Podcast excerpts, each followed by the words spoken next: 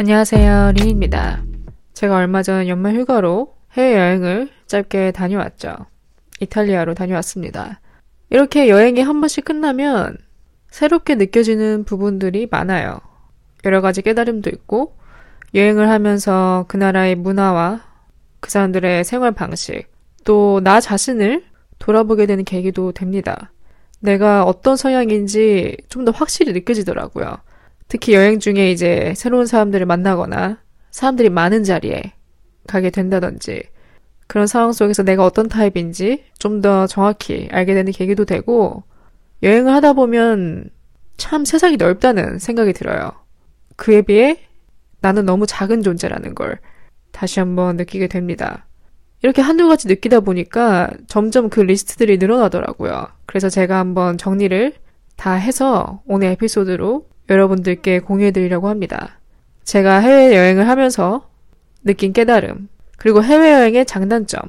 해외여행이 무조건 장점만 있는 건 아니거든요. 단점도 꽤 있습니다. 그래서 제가 느낀 그 장단점들을 오늘 다 세세하게 전해드리려고 해요.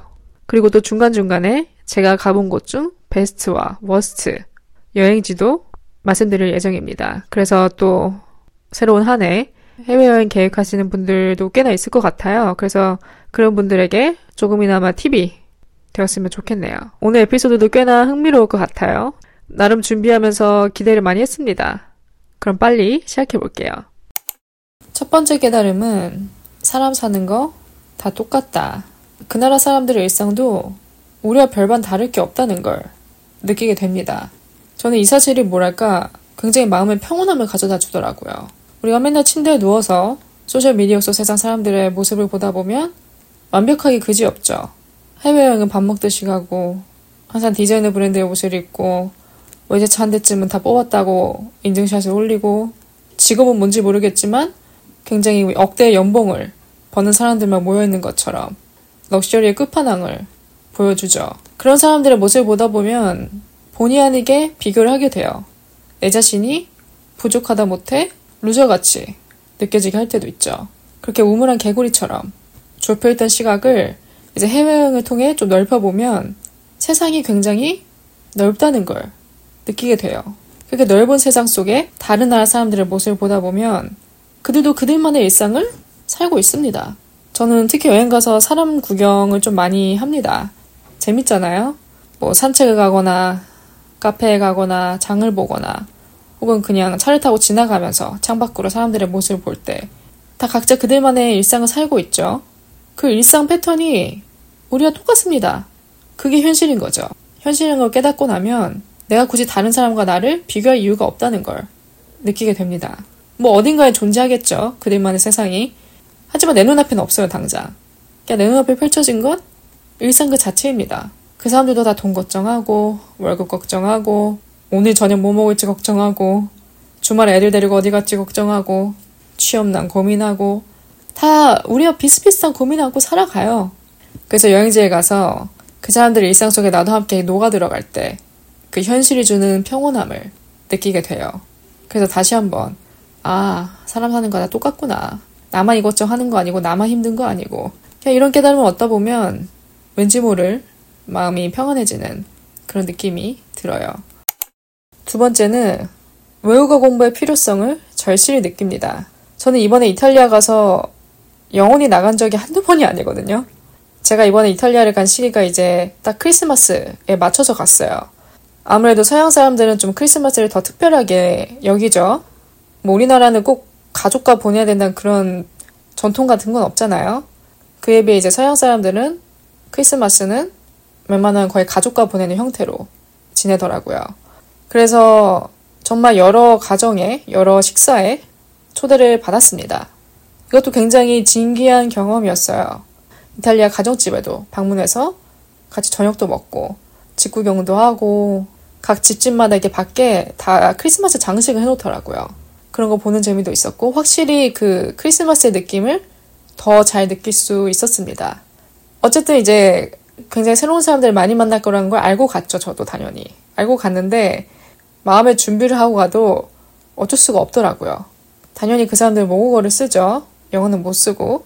그러다 보니까 이제 식사 내내 2시간, 3시간, 4시간 이렇게 이탈리아 사람들 속에서 둘러싸여서 이탈리아어만 듣다 보니까 나중엔 영혼이 나가더라고요. 제가 이탈리아가 짧기 때문에 아직 당연히 그 사람들이 하는 말을 못 알아듣고 또 그 사람들이 영어를 해주기를 바랄 수도 없는 거고 물론 제가 게스트니까 중간중간에 여러 질문들도 해주시고 쳐다보기도 하고 이게 관심은 갖지만 하지만 모든 대화의 베이스가 이탈리아다 보니까 기가 빠지더라고요.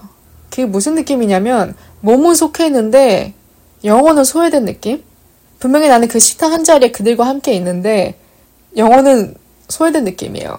제가 어학연수 편에서 프랑스 친구들 사이에서 느꼈던 소외감을 언급한 적이 있습니다. 이게 최악인 이유는 방법이 하나밖에 없거든요. 내가 그 나라 언어를 배우던가? 아니면 아예 그런 자리에 가지 말던가. 그 사람들에게 영어를 기대할 수 없으니 내가 그 나라 언어를 배우던가? 아니면 그 자리에 가지 말던가? 둘 중 하나밖에 없어요 솔루션이. 그래서 아마 뭐 유학이나 어학연수 가신 분들 중에는 공감을 하실 수도 있어요 이 부분에 언어 장벽에서 오는 소외감. 피할 수 없는 부분 같아요. 피할 수 없는 부분. 어느 정도 저는 이제 좀 도가 터서 이런 거에 크게 영향받진 않지만 다시는 겪고 싶지 않은 감정이긴 합니다 그래서 어쩌겠어요 공부를 해야죠 또 갈 일이 생긴다 하면은 그래서 언어 공부의 필요성을 강하게 느끼고 온다. 제가 생각했을 때 언어 공부의 단점은 하나도 없다고 생각해요. 많은 언어를 구사하면 구사할수록 더 많은 기회가 열리니까. 회화 실력이야말로 누구나 제약 없이 갖출 수 있는 가장 접근성이 쉬운 스펙이죠. 또 그로 인해 열리는 길이 무수하니까. 우리가 맨날 새해 계획으로 세우는 외국어 공부. 저 포함해서 올해는 다들 모두 성취하셨으면 좋겠습니다. 세 번째는 여행이 내가 생각했던 것보다 그렇게 로맨틱하지 않다. 좀 환상을 깨는 말일 수도 있는데 사실입니다. 이 로맨틱하지 않다는 게 굉장히 여러 의미를 품고 있어요. 그냥 긍정적인 것도 부정적인 것도 아닌 그냥 자연스러운 이치 같아요. 일단 우리가 뭐 영화나 드라마에서 보던 그런 로맨틱한 일, 그런 일은 잘 일어나지 않습니다. 또 우리가 굉장히 기대하고 부푼 마음을 안고 간 여행지가 생각보다 그리 아름답지 않을 수도 있거든요. 그래서 아, 사진과 실제로 보는 게 차이가 있구나. 모든 여행지가 다 아름답진 않다. 또 모든 여행 계획이 내 계획대로 흘러가지 않는다는 것을 꼭 상기시켜야 합니다. 여행에는 변수가 항상 존재해요. 물론 모든 일정이 내 뜻대로 흘러가면 좋겠죠. 내가 가는 곳마다 입이 떡 벌어지는 장관이 펼쳐졌으면 좋겠죠, 당연히. 근데 꼭 그렇지만은 않다는 거. 그리고 항상 그렇게 smooth하게 흘러가지 않는다는 걸 그냥 좀 알고 가면 실망을 좀 덜하게 됩니다. 그래서 좀 현실감을 가지고 가는 게 좋을 것 같아요. 일단 여행을 가게 되면 각 나라 사람들의 생활 방식이나 문화에서 배울 점이 꽤 있습니다. 저는 그중 가장 인상 깊은 게 인사 문화예요. 항상 갈 때마다 느끼는 부분입니다. 이거는 우리가 좀 스틱하면 좋은 문화 같기도 해요. 일단은 모르는 사람을 맞이할 때도 굉장히 환하게 맞이합니다. 그 텐션이 달라요. 우리도 물론 그렇지만 우리는 좀 정적인 편이죠. 그에 비해 외국인들은 엄청 환하고 밝게 정말 좀 뭐랄까 반겨주는 느낌? 그런 느낌이 강해요. 그리고 무엇보다 모르는 사람과의 교류가 너무나 자연스럽습니다. 일정 중에 한번 바에 갔는데 이제 친구 생일 파티 때문에 누구나 같은 일행이 아닌데도 아무렇지 않게 다가가서 인사하고 인사하는 즉시 바로 대화로 이어지더라고요. 또 옆 테이블에서 생일 파티를 하고 있으면 같이 노래 불러주고 축하해주고 그러다가 나중에 좀 술좀 먹고 그러고 나면 다 아는 사이였나? 라는 착각이 들 정도로 그 소셜 시간만큼은 누구나 다 친구가 될 수 있는 거예요. 우리는 뭐랄까 좀 우리끼리 뭉치는 특성이 있죠. 우리도 친구가 놀러 나가면 우리끼리 놀잖아요. 보통 다른 사람은 잘 신경 안 쓰고 터치 안 하려고 하고 웬만해서는 좀 이상하게 보일 수도 있으니까 또 우리는 좀 끼리끼리 노는 문화라면 그쪽은 완전 반대입니다. 같은 일행끼리 있어도 나중에 여기 바에서 새로운 친구 사귀고 건너편 다리에서 새로운 친구 사귀고 굉장히 그런 모습들이 자연스러웠어요. 일단 그 모든 게 가능한 이유는 어느 정도 좀 인싸 기질을 갖고 있어야 그런 것도 가능하겠죠. 그 다음에 이제 small talk 문화. 우리나라 사람들이 이제 외국에 가면 제일 어색해하는 것 중 하나라고 하죠. small talk 문화가 이해는 가요. 그래서 저도 미국 가기 전에 워낙 익히 알고 갔기 때문에 가서 최대한 누가 나한테 걸어주면 대화를 맥 끊기지 않게 이어가 보려고 노력은 했죠. 또 웃긴 게 뭐 마트 가거나 뭐 liquor store에 뭐 주류를 사러 가거나 그럴 때 이제 주인이 보통 제가 이제 한국인인 거 알아보더라고요, 다들. 그래서 딱 알아보고 안녕하세요 그래요. 그럼 제가 어떻게 알았냐 그러면 뭐 이 주변에 한국 사람들 많이 산다 이러면서 자연스럽게 짧은 small talk 대화가 완성이 되죠. 처음에는 당연히 어색하지만 막상 그 대화 속에 있다 보면 딱히 나쁘지 않은 문화 같아요. 뭐 누군가는 오지랖이라고 생각할 수도 있겠지만 그래도 그 짧은 시간 안에 누군가 교류할 수 있다는 거 뭔가 꼭 인연을 만들기 위해서 그런 게 아니라 그냥 일상 속에 자연스럽게 그런 스며든 small talk 문화가 저는 딱히 나쁘지 않다고 생각합니다. 그 다음은 내가 대한민국에 살면서 미처 발견하지 못한 좋은 부분을 다시 한번 발견하게 됩니다. 뭐 우리가 흔히 헬조선 헬조선 내뱉죠. 왜냐면 우리는 이 대한민국 이 땅에 발을 내딛고 사니까 당연히 그런 문제점들이 확연히 느껴지죠. 근데 또 여행을 하다 보면 우리나라가 가진 확실한 장점들이 보입니다. 좀 더 와닿게 돼요. 일단 뭐 첫 번째는 두말하면 잔소리지만 안전, 치안. 그럼에도 범죄는 일어나지만 매일매일 어느 나라와 비교해도 아직은 한국이 굉장히 안전한 편에 속합니다.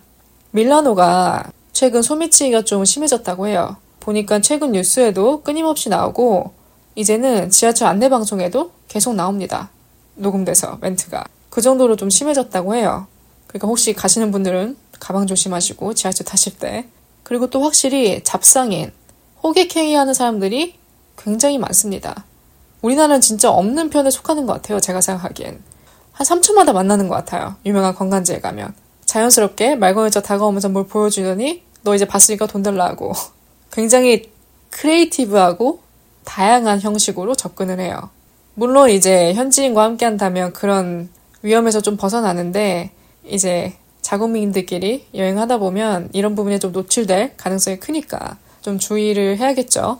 한국이 살기 편한 나라는 확실한 것 같아요. 제가 한국인이라서 이렇게 느끼는 부분도 없지 않아 있겠지만 우리는 손만 뻗으면 다 닿을 수 있잖아요. 내이집 근처 500m 반경 안에 있을 건 다 있잖아요. 편의점, 은행, 뭐 카페 너무 많고. 그러니까 어디든 좀 이렇게 쉽게 액세스 하는 데에 비해 해외를 가면 그런 게 좀 부족하죠. 왜냐면 일단 땅이 넓고 어디 가든 차 갖고 있어야 되기 때문에 접근성이 좀 떨어지긴 하죠. 그래서 확실히 이런 편의시설이나 대중교통만큼은 정말 우리나라가 top 수준 아닌가라는 걸 다시 한번 이렇게 상기시키게 됩니다. 그 다음은 확실히 자신만의 여행 스타일을 발견하게 돼요. 이거는 굉장히 큰 깨달음 중의 하나입니다. 크게 여행에는 휴양파와 관광파 이렇게 둘로 나뉘죠. 유명한 관광지, 그런 spot들만 공략하는 사람들이 있는 반면 좀 휴양파처럼 뭐랄까 좀 쉬엄쉬엄 하면서 굳이 그 유명한 스팟을 다 가보지 않더라도 느슨한 일정을 가지면서 내가 머무는 곳에서 크게 벗어나지 않는 그런 좀 유연한 일정을 선호하는 사람들이 있죠. 저는 여행을 하면서 확실히 깨달았는데 저는 절대 관광지 파가 아니더라고요. 남들이 다 가는 곳, 이름만 들어도 아는 곳, 남들이 사진 찍어 줄 서는 곳, 그런 곳은 기대와 달리 굉장히 실망스러웠어요. 저는 그런 소리 듣는 걸 좀 안 좋아해요. 아니, LA까지 가는데 거기를 안 가봤어? 아니, 이탈리아 가는데 거기를 안 가봤어? 그럼 어디 간 거야? 이런 얘기. 그 남들이 올리는 그런 필수 코스? 그게 꼭 정답만은 아니에요. 뭐 꼭 가봐야 하는 곳, 꼭 먹어봐야 하는 곳. 아무리 다른 사람이 좋다 해도 관심 없는 분야의 명소를 보는 게 좋은 여행을 만드는 건 아니다. 그냥 나의 관심사에 포커스를 맞춰서 내가 원하는 곳, 내가 보고 싶은 걸 보면 그게 좋은 여행이지. 그게 만족스러운 여행이지. 라는 생각이 들었어요. 말이 나온 김에 제가 뽑아왔습니다. 제가 방문했던 여행지 중 worst 몇 곳과 베스트 몇 곳. 일단 미국. 미국 worst는 할리우드. 할리우드 그 Walk of Fame. 심지어 두 번이나 갔습니다. 낮에 한 번, 밤에 한 번. 전체적인 풍경은 밤이 낫긴 한데 또 밤은 위험합니다. 일단 그 main street에 정말 다양한 유형의 잡상인들, 호객꾼들이 굉장히 많고요. 그리고 사람이 너무 많은지라 굉장히 정신없고 좀 산만한 느낌? 그리고 그 이제 변두리 쪽을 좀 거닐다 보면은 homeless도 굉장히 많고요. 길 자체가 깨끗하지가 않고 청결과는 좀 거리가 멀어요. 그냥 여러 측면에서 장점을 딱히 찾을 수가 없었어요, 저는. 그래서 저는 다소 실망스러운 곳 중 하나. 그 다음 worst는 샌프란시스코. 일단 샌프란은 제 기대와 완전 달랐습니다. 물론 저는 가기 전에 그 어떤 배경 지식도 없었죠. 샌프란에 대해서. 어떻게 생겼는지 모르고 그냥 아는 거는 금문교 그거 하나. 일단 샌프란이 베이 지역이잖아요. 그러다 보니까 제가 생각한 이미지는 좀 뭐랄까 청량하고 좀 깔끔하고 정돈되고 그런 푸른푸른 느낌. 그래서 뭐랄까 좀 LA와는 다른 느낌을 기대했어요. 근데 막상 가고 보니까 전혀 안전하지 않더라고요. 전혀. 웬만하면 무리 지어 다니는 게 좋고 호텔에 있다가 한 저녁 8시쯤인가 잠깐 혼자 나갔다 오려고 옆에 마트 좀 갔다 오려고 나가려고 했는데 안 되겠더라고요. 혼자는. 그럴 정도로 좀 안전하지 않다는 느낌을 받았어요.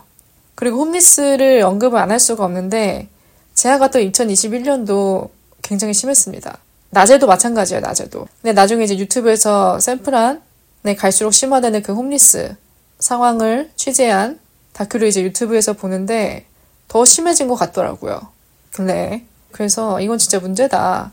일단 그 샌프란 자체는 좀 실망스러운 면이 있었고 오히려 저는 샌프란시스코를 가는 길, 그 road trip 했던 그 길, 그 옆에 펼쳐졌던 광경들이 훨씬 멋있었어요.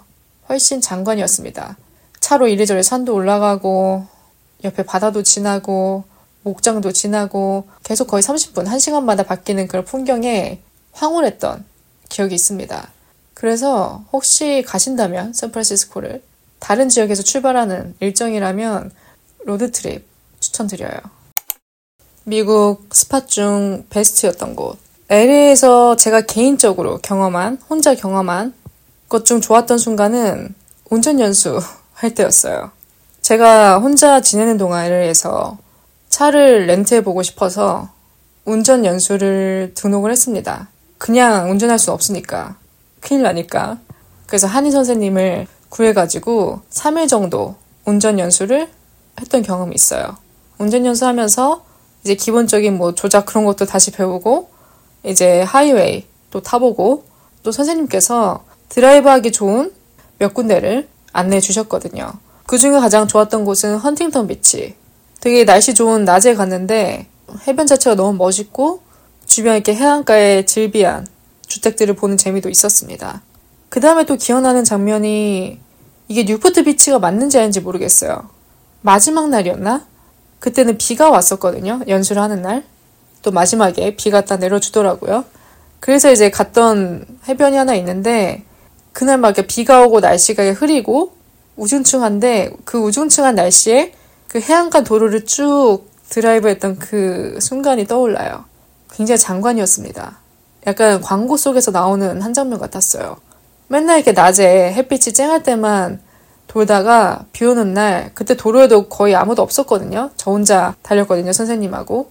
이 비 오는 날은 파도도 세잖아요. 파도도 세고 약간 하늘도 흐린데 그런 파도와 그런 하늘의 그 회색 빛깔 그 모든 게 다 조화를 이루면서 뭔가 세상에 나밖에 없는 느낌? 이렇게 도로를 달리면서 앞을 봐야 되는데 계속 옆도 보고 싶은 거예요.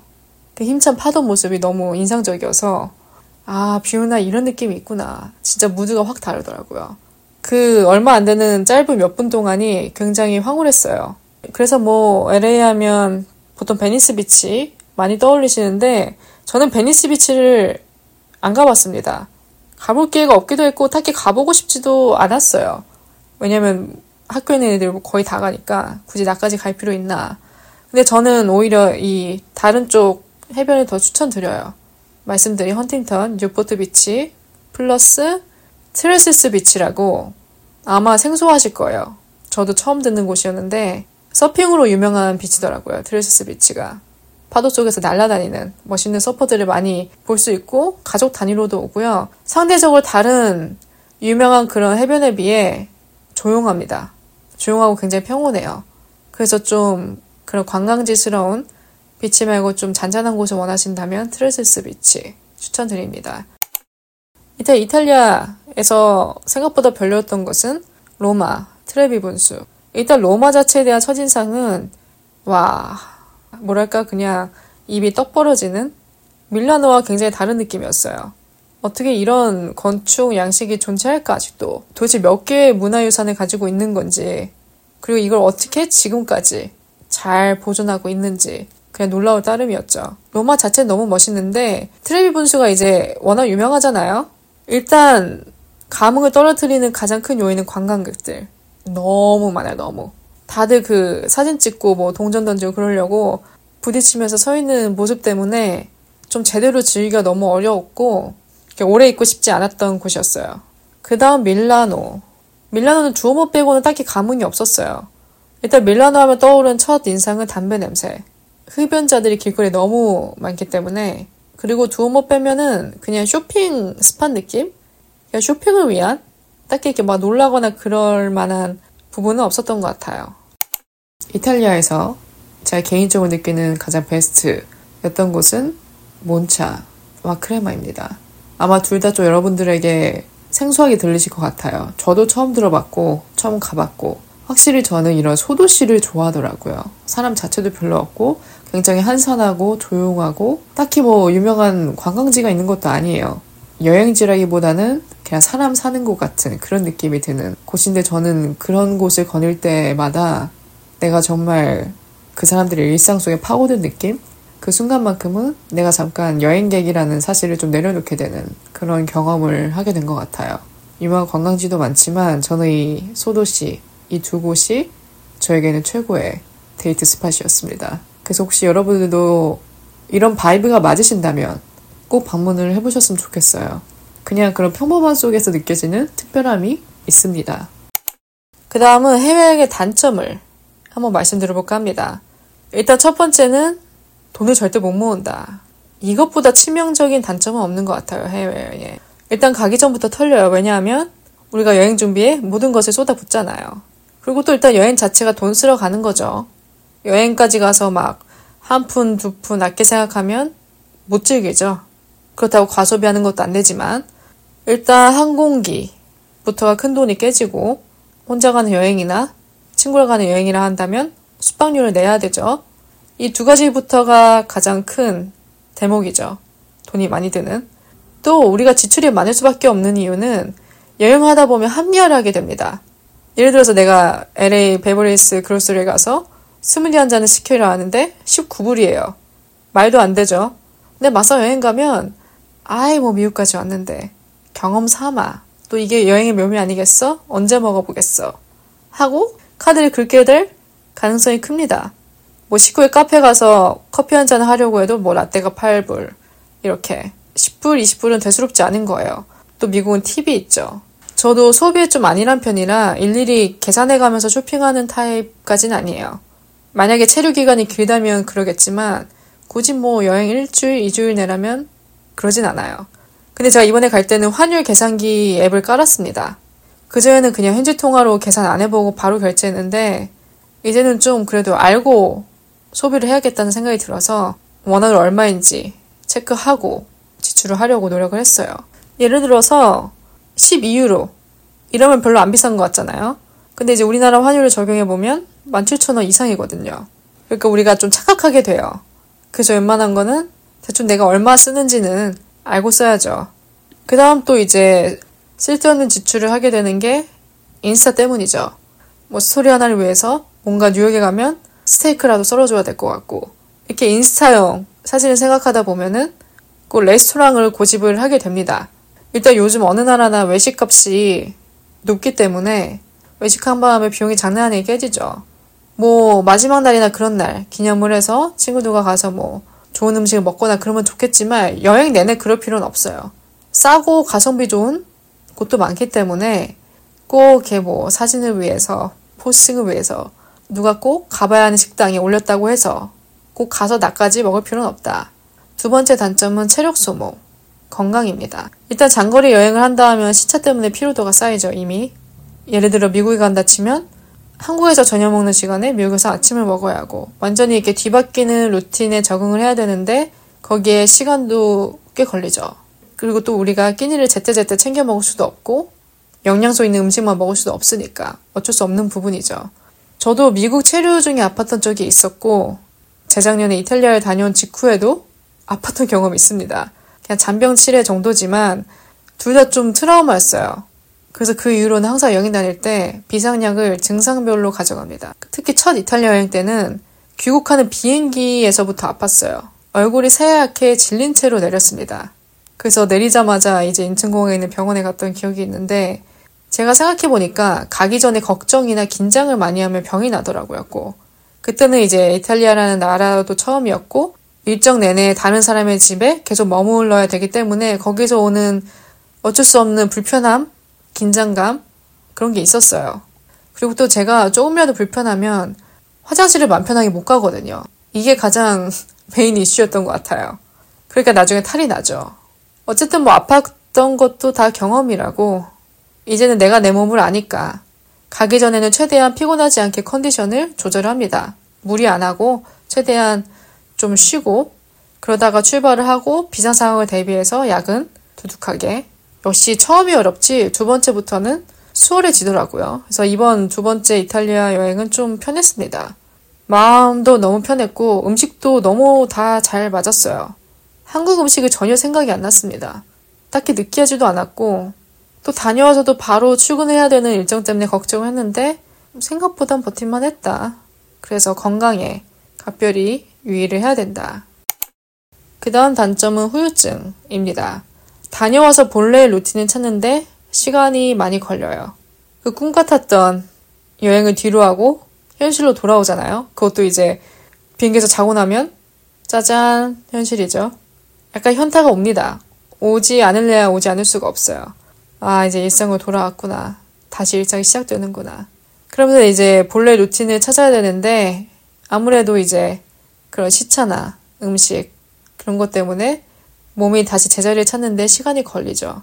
처음에는 좀 일도 잘 안 잡히고 계속 사진 보면서 회상하게 되고 불과 이게 이틀 전에 있었던 일이라는 게 말이 안 되고 이런 느낌? 뭐 여행 다녀오면 누구나 겪는 흔한 증상이지만 여행의 기간이 길면 길수록 그 후유증은 좀 더 세지는 것 같습니다. 마지막은 팁 몇 가지를 드리고 마치려고 합니다. 제가 여행하면서 경험한 것들을 바탕으로 여러분께 드리는 팁.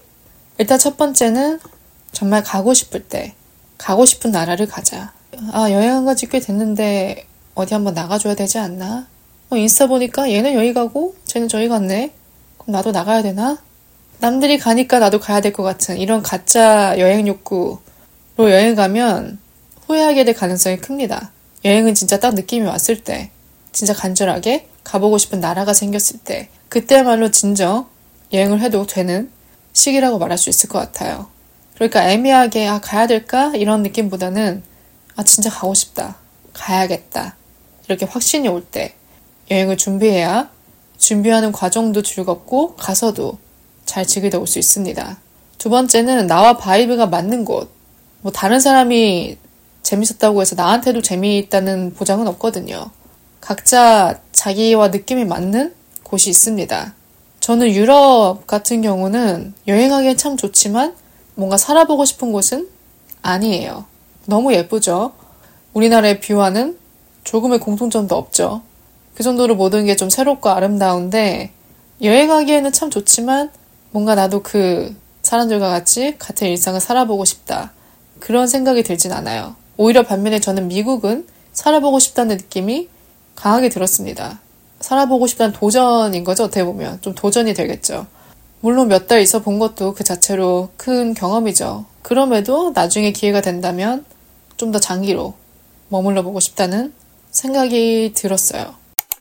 그 다음은 장보기를 적극 활용해라. 이것도 약간 비용과 관련된 부분입니다. 제가 가장 좋아하는 파트, 여행에서 가장 기대하고 있는 순간은 장보기예요. 어느 나라건 장보기는 다 재밌습니다. 저는 2시간 넘게도 장본 적이 있거든요. 그냥 우리나라에서는 보지 못하는 그런 외국의 특산품, 음식, 그냥 그런 모든 것들이 너무 새롭고 그런 겉에 패키지만 봐도 뭔가 설레요, 저는. 다 하나씩 먹어보고 싶고. 솔직히 화장품 이제 이런 거는 웬만하면 한국에서 다 가능하잖아요, 직구도. 근데 그 그로소리만큼은 우리나라에 아직 없는 게 많거든요. 그리고 장보기가 주는 장점은 금액을 최대한 아낄 수 있습니다. 우리가 맨날 레스토랑 가서 먹을 수 없거든요, 여행 내내. 가끔은 이제 그로소리 가서 거기서 파는 음식도 포장해서 먹고 식재료도 사와서 한번 만들어 보고 간식도 먹어보고 그래야 좀 돈을 아낄 수가 있거든요. 그리고 또 가장 좋은 게 기념품으로 하기 좋죠. 가끔 이제 또 여행이 그리워지는 순간마다 하나씩 꺼내 먹고 여러모로 장보기가 주는 장점이 많습니다. 그래서 최대한 활용하는 게 좋다. 일단 제가 최대한 정리할 수 있는 내용은 다 정리를 해봤습니다. 솔직히 계속 떠오를 것 같아요. 맨날 이렇게 여행했던 순간들을 곱씹으면 새롭게 떠오르는 장면들이 많기 때문에 또 나중에 여러분께 드릴 또 공유할 이야기가 생긴다면 에피소드로 따로 만들어 보도록 하겠습니다. 또 새해라 여행 계획 준비하는 분들도 많으실 것 같아요. 다들 만족스럽고 안전한 여행이 되셨으면 좋겠습니다. 그리고 오늘 제 에피소드가 조금이나마 도움이 되었으면 좋겠네요. 오늘도 제 이야기를 들어주신 모든 분들 감사드리고요. 저는 또 다음 에피소드로 찾아뵙겠습니다.